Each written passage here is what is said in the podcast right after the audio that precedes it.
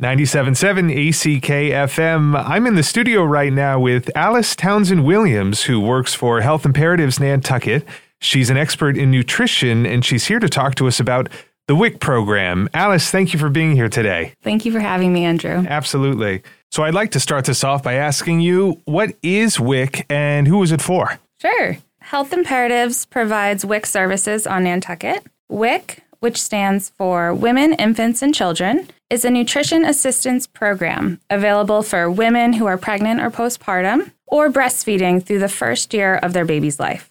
Infants and children up to age five are also eligible for WIC. The services have an income eligibility requirement. For example, a family of four is eligible if their total income is about 49,000 a year or less. We really want to get the word out about WIC because there may be families on island who don't know they qualify and would really benefit from these services.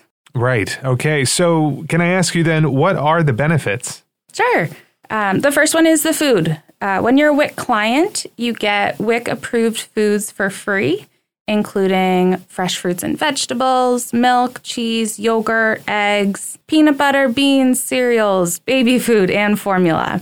It's very easy. You just go to the grocery store with your WIC card. It's like a debit card and select the WIC approved foods that you want. We also have an app for our clients, which makes shopping a lot easier and it keeps track of your benefits. We provide nutrition education, including individual counseling, we have cooking classes, we provide recipes, nutrition information, and tips for making healthy meals. We also offer breastfeeding support.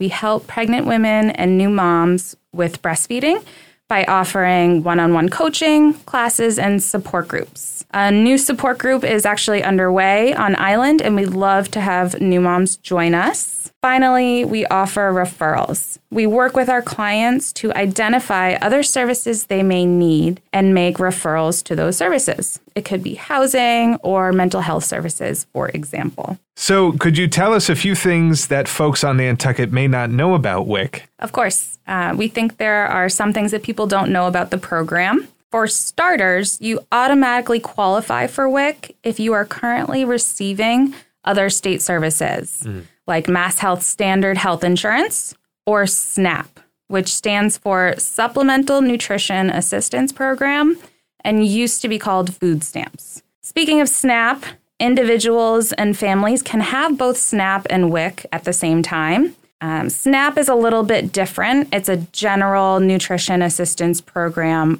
for individuals and families, whereas WIC tailors to our specific population needs. So we have very specific foods that we offer, as well as the nutrition education and breastfeeding component. Um, in the summer, in addition to our regular benefits, you also receive vouchers to use at the farmers market. So you can get fresh, local fruits and vegetables. Um, during the pandemic, we've been able to provide a lot of our services over the phone as well.